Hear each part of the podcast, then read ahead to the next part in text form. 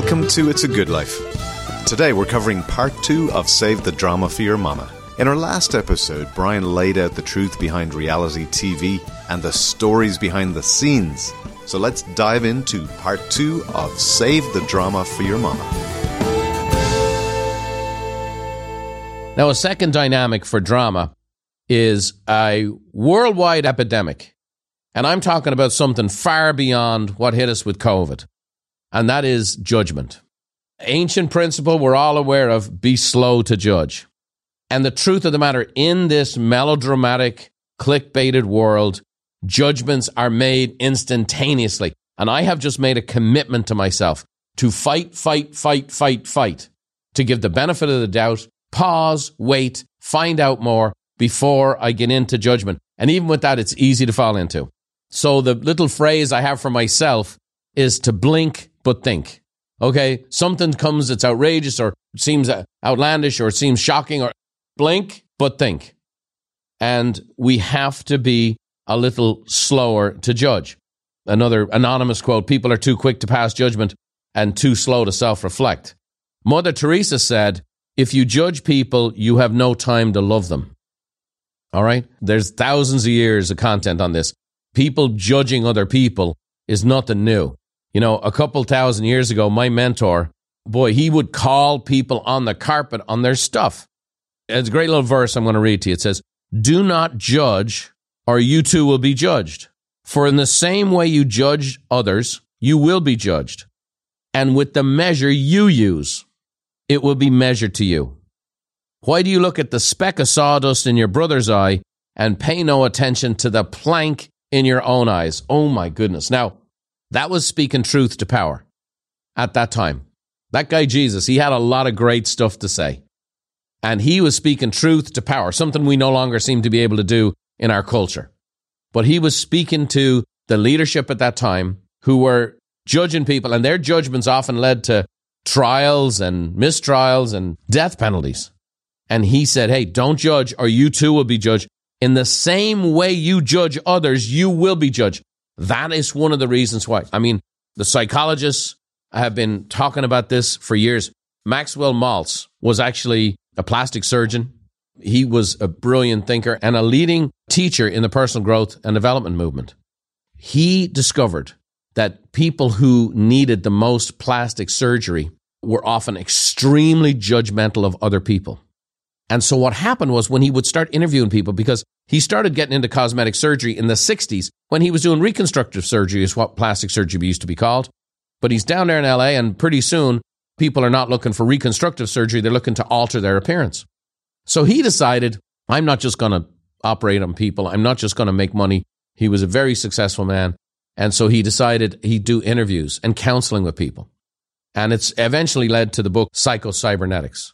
And he would start asking questions. And so, why, why do you feel like you need to alter your nose? Why do you feel like you need a facelift? Why do you feel you need breast implants? Why do you need this? Why do you need that? Why do you need liposuction? And the, and the different versions of what they had then were pretty harsh. And when he would interview people over and over again, the people felt so judged for their appearance. So then he'd start asking kind of casual conversation.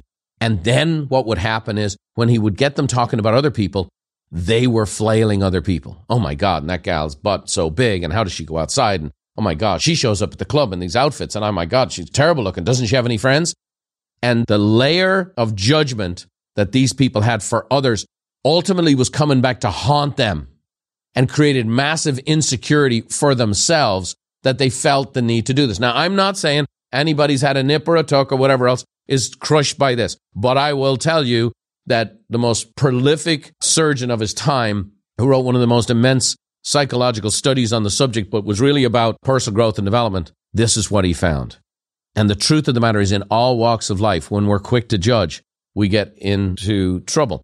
I have a quote all the time. And by the way, if you are on social media, I be honest with you, we have a lot of cool people.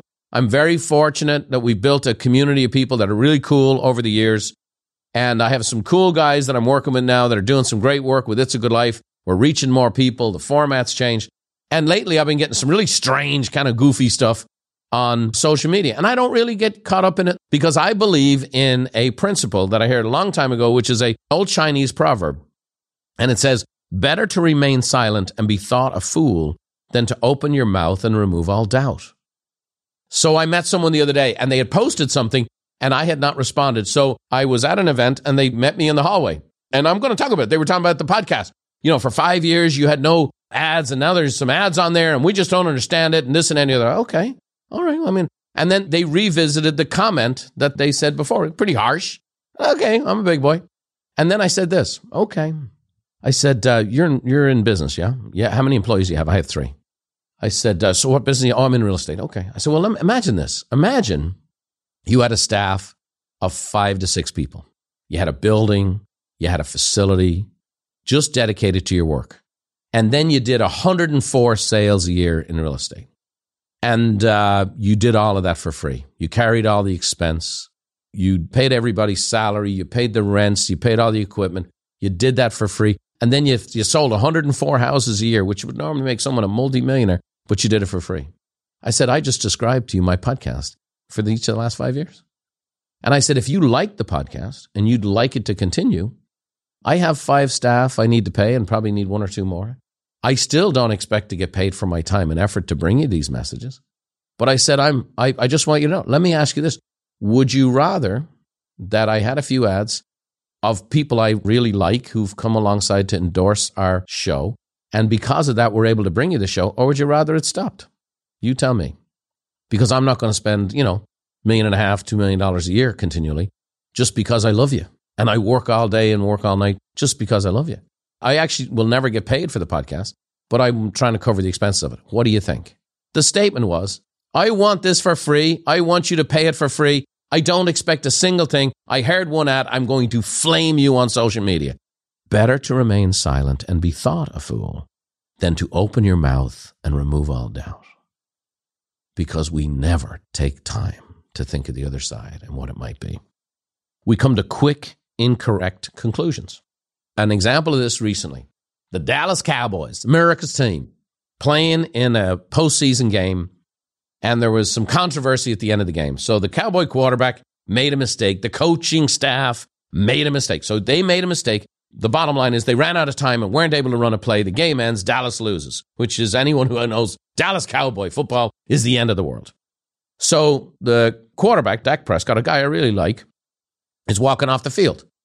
And there's debris being thrown. So he's interviewed afterwards and he tries to explain the play and what happened and how they lost. And he was frustrated at the referees. And he goes, uh, they said, Well, what do you think about the debris being thrown on the field? He goes, Absolutely disgraceful. There's no excuse for that. You're supposed to be a fan. You're supposed to be behind the team. That's what you're supposed to do. And then a reporter points out, No, Dak, that's not what happened.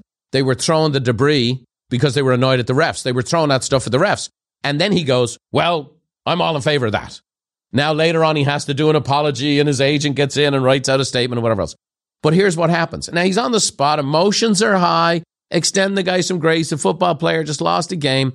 But here's the dynamic he judged the situation. The fans are throwing garbage at the players. That's totally uncalled for. And he's making a statement against his own fans that could alienate him, by the way, could have alienated him for the rest of his career. Then they go, no, no, no, they were throwing it at the refs. So now he goes, well, I'm all in favor of that, which now seems like he's condoning fans going after referees, which fan is short for fanatic, and some of these people are nuts. And so then he realized, oh my gosh, I can't say that either. And I get it. It was a quick, incorrect conclusion. I go back to my previous point. Better to remain silent, to be thought a fool, than to open your mouth and remove all doubt. But ultimately, remember, do not judge, or you too will be judged. For in the same way you judge, you will be judged with the measure you use. This is me, you, everyone. I make judgments all the time. And so we have to be wise. So we have to be slow to judge. That's all. We just have to be slow. It's still okay to come to conclusions. It's still okay to make decisions, but I, we need to be slow. And in our world today, we're quick. So what happens? A piece of information comes out, and now the news is people's reaction to the information or the misinformation. And so and so said this, and then they went on Twitter and they said that, and now that becomes the news. And guess what? Save the drama for your mama. Save the drama for your mama. So now the news is not the story, not the facts. It's someone's reaction to the facts, and someone had a bad reaction, and now we're all over that person for the bad reaction. Save the drama for your mama. Last but not least, we have to learn to think for ourselves. I'm not going to go into this in too much detail, but I would say groupthink is one of the things I am most concerned about in today's world. I came to America because it was an open society. You were free to do what you wanted to pursue. It was the American dream. And now today, we are getting to a point where people are having what's called acceptable views and non acceptable views. Now, it all started with hate speech, and obviously, hate speech is never acceptable. But now the ball is moving in regards to what is hate speech. So people are conscripted. I have, I have four kids in college that can't say what they think. Now, my kids are mixed race kids. They're not really political one way or the other or whatever else, but they have values. They were raised a certain way and they find themselves not being able to speak up and say what they think or believe because it's, boy, you couldn't say that, you get in trouble or people would jump on you. So now we're, we're raising a, a generation of kids that are no longer allowed to be themselves or think for themselves. We have to think for ourselves. We shared the strangest secret with you from Earl Nightingale. And he quoted Albert Schweitzer, who was a Nobel Prize winning genius. And uh, he was being interviewed in London, and the reporter asked him, Doctor, what's wrong with men today? That meant, what's wrong with mankind? And he says, The great doctor was silent a moment and then said, They simply don't think. That was quite a while ago. And today, what's happening is we react, we don't think. We have to think, and we have to learn to think for ourselves. And there are not just one side to a story, there are multiple sides to the story, and it requires some thought and some diligence. We have to be careful. We have to slow down our reactions and thoughts. Groupthink is deadly. Most people aren't rich. Most people aren't healthy. Most people don't have a happy marriage. So why would you want to have groupthink? If most people are not financially successful, why would you want to think like everyone else? If most people are not healthy, why in the world would you want to think like everyone else? If most people's marriages and families and careers are not satisfying to them, why would you want to think like everyone else? You know, this conformity doesn't just end in high school. I believe high school is probably the least of it.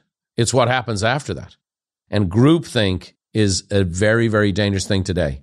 And now we're getting into the world of what's called misinformation. And what was misinformation today is going to be considered insight and brilliance six months from now. So it's very, very important. Albert Einstein said, when we all think alike, no one thinks very much. The way to get there would be read and reflect. Read and reflect. Read and reflect. Not watch and react. Read and reflect. Mark Twain said, when you find yourself on the side of the majority, you should pause and reflect. Now, it is not by accident I'm quoting people from 100 years ago because I want to show you that all this stuff didn't break out with the internet or with social media.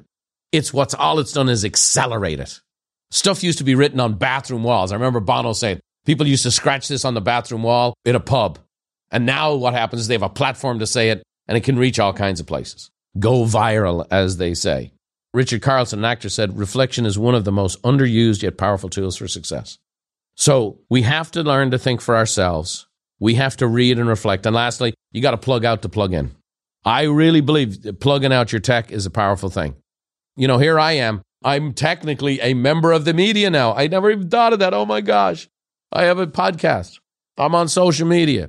I do broadcasts and webcasts and all this kind of stuff. Here's what I'm going to say to you pick the ones that edify you, pick the ones that challenge you, pick the ones that make you think.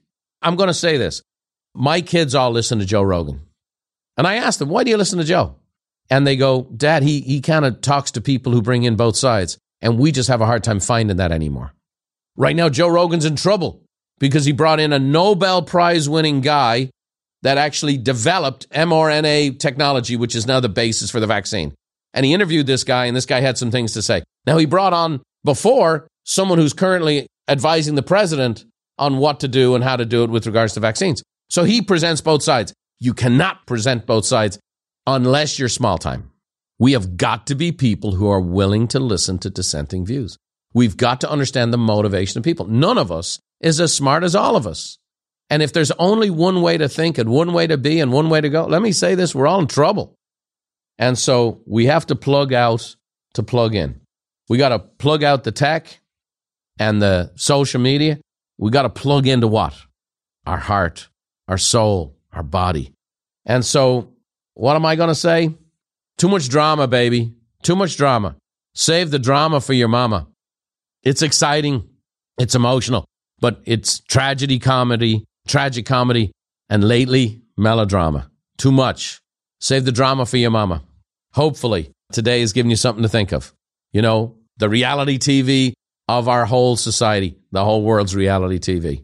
How we need to be slow to judge. All of us. Call me on the carpet. That's what I want you to call me on the carpet on. Not some stupid thing you haven't thought through. Call me on the carpet. Hey, Brian, have you thought about this? I'm open to that. And then learn to think for yourself. I hope to not have followers ever. I hope to always have developed students. I'm a student myself. I hope you're a student. I hope you learn from this and learn from that and read from this and read from that. I bring you books. I bring you different authors. I bring you different perspectives. I bring you different presentations. I'm not looking for people who agree with me 100%. I'm not sure I agree with myself 100%. But I hope that this show continues to help you, challenge you, encourage you, motivate you to live the good life. Now, someone who has taught me how to listen to other people and be slow to judge is my mother. And she's slow to judge, let people speak, and then ultimately let them be themselves and agree to disagree. And so she's going to finish off our program today. I hope this has been helpful for you. Over to you, Therese. Let's finish our show today. May the road rise up to meet you, and may the wind always be at your back. May the rain fall soft upon your fields, and the sun shine warm upon your face. And until we meet again, may God hold you in the hollow of his hand.